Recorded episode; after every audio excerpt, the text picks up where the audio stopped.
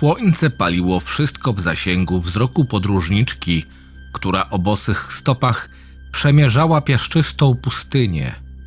Widziała na horyzoncie kamienne miasto wzniesione z czerwonych, wypalanych cegieł i gliny. Nie wiedziała nic o tym miejscu. Jej ręce były związane białym materiałem, jakim był kaftan bezpieczeństwa zakładany na nieco bardziej niebezpiecznych wariatów. Nie pamiętała skąd przybyła, ani dlaczego zmierzała właśnie do tego miejsca. Być może nieodgadniona ciekawość pchała podróżniczkę o bladych, krótko przyciętych włosach ku swojemu przeznaczeniu. Kiedy kobieta zbliżyła się do mosiężnych bram miasta otoczonych masywnym murem, jej drogę zagrodzili strażnicy.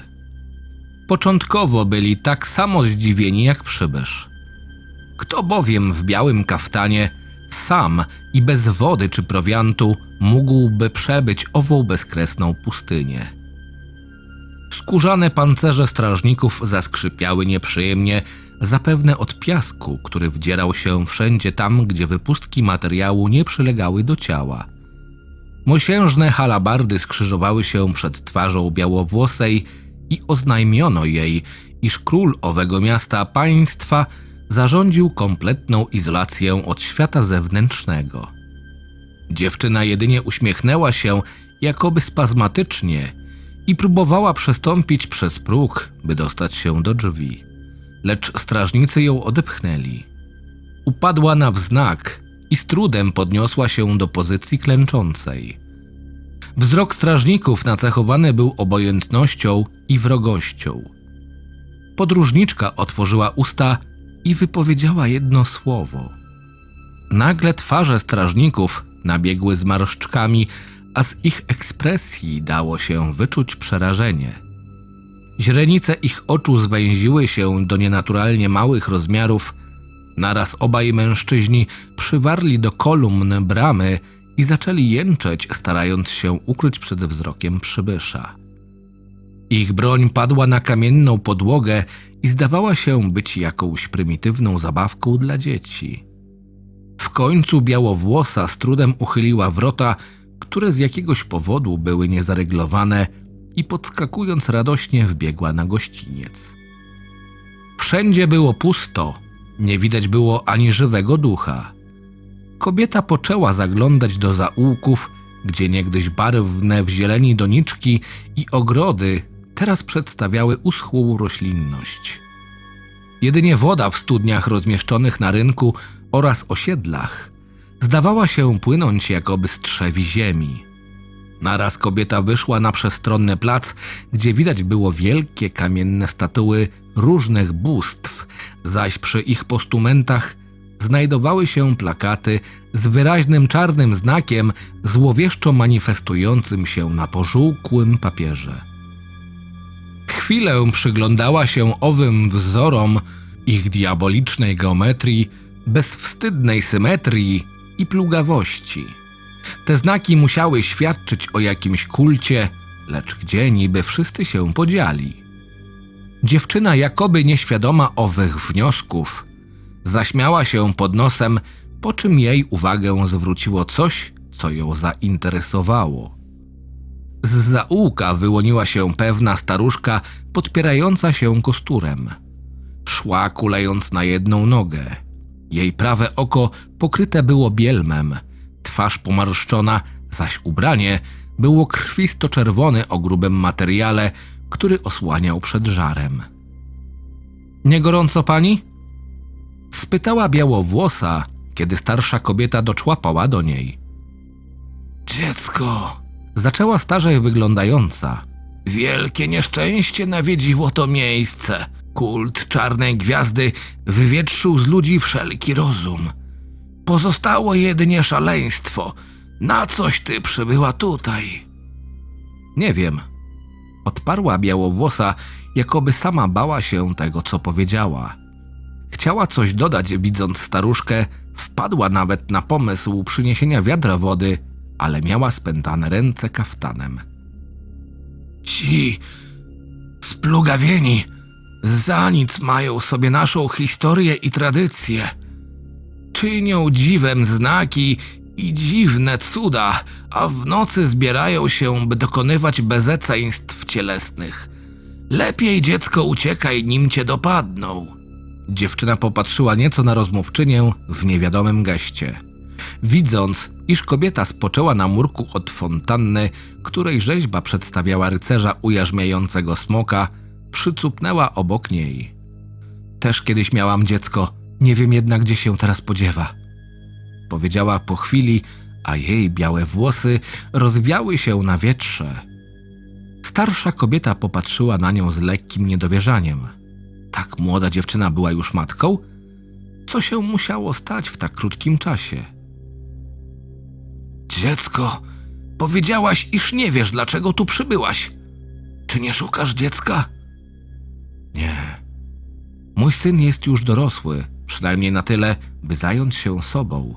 Lubi ludzi, fascynują go. Starucha spojrzała na rozmówczynię uważniej. To nie mogła być prawda, być może z uwagi, iż ma kaftan, sama nie wie, co papla?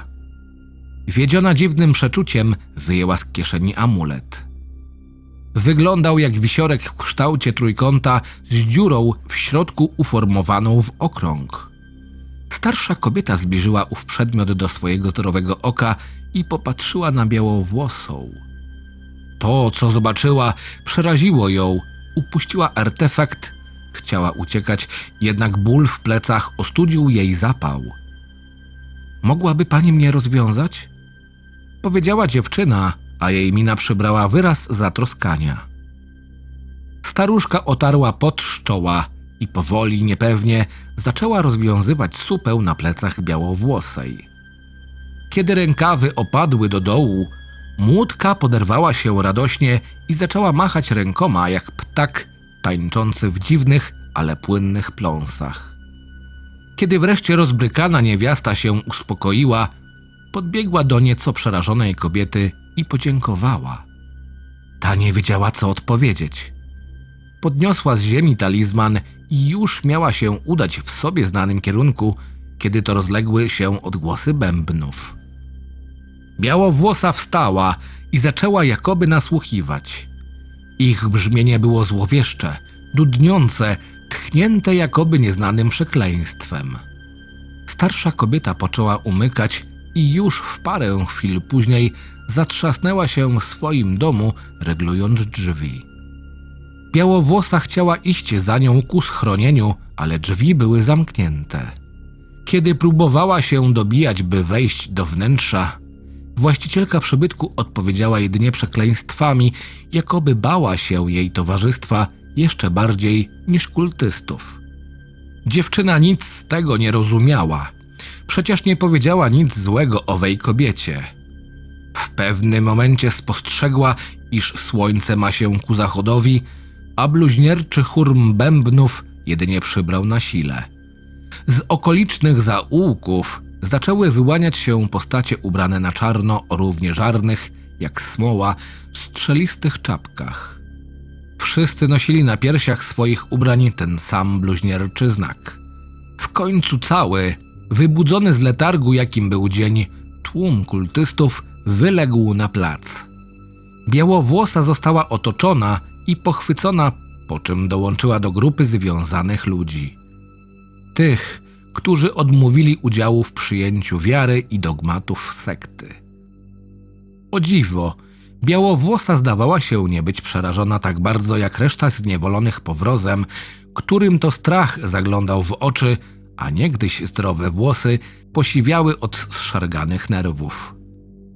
Wtedy, właśnie w tamtym momencie, naczelny kapłan zaczął recytować inkantację, a wielkie palenisko, które dopiero co zostało przygotowane, poczęło płonąć bluźnierczym zielonkawym ogniem.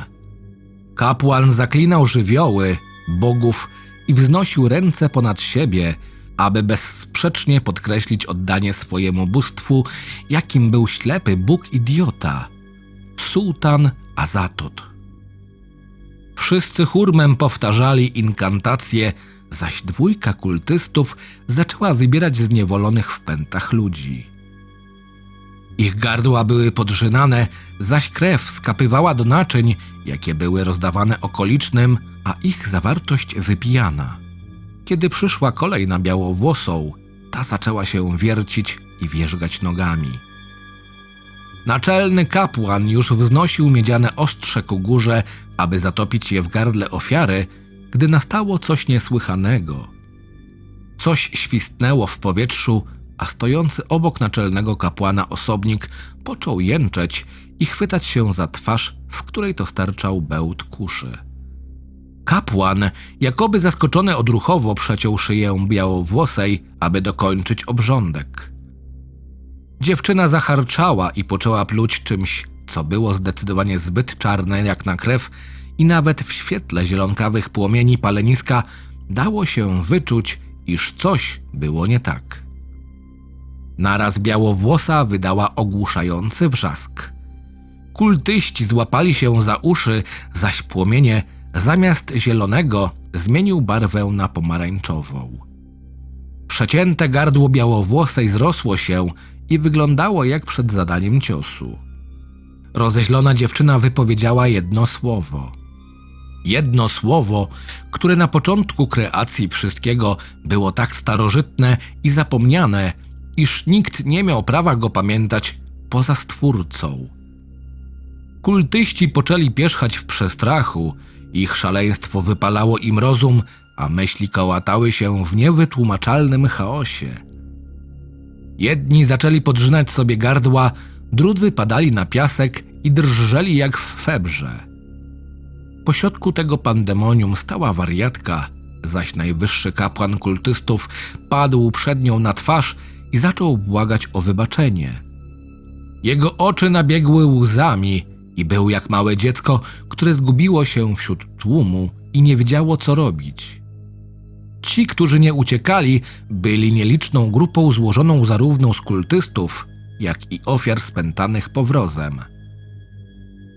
O pani, o stwórczyni, czekaliśmy na ciebie, mnożąc się jak robactwo, by oddać ci cześć. Zaczął kapłan, łukając, kiedy słońce zaczęło wschodzić na horyzoncie. Dziewczyna nie odpowiedziała. Jej oczy były pokryte bielmem. Była ślepa.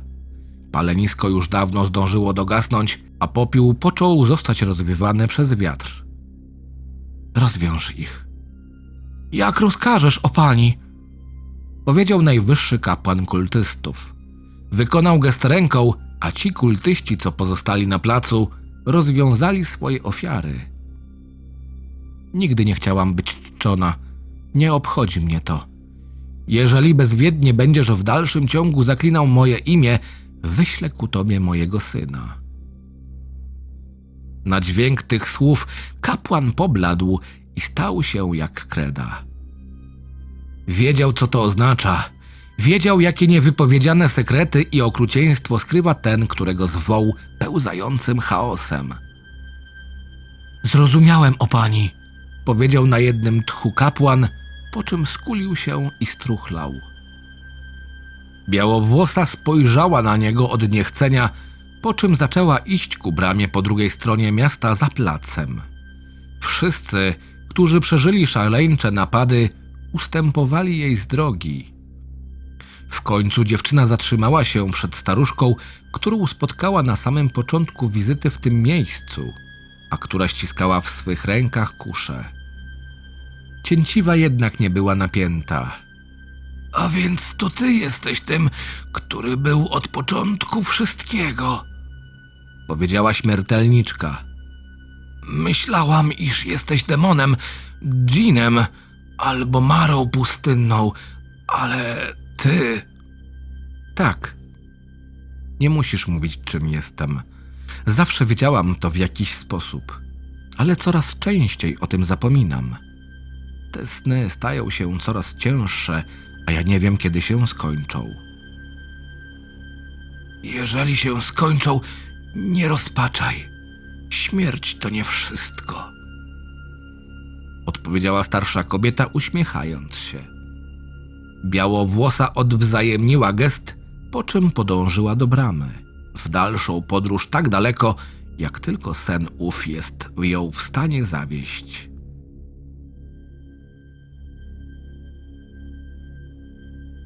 Scenariusz Mikołaj Nieprawicz. Czytał Krystian Gieś. Zapraszam do subskrypcji mojego kanału.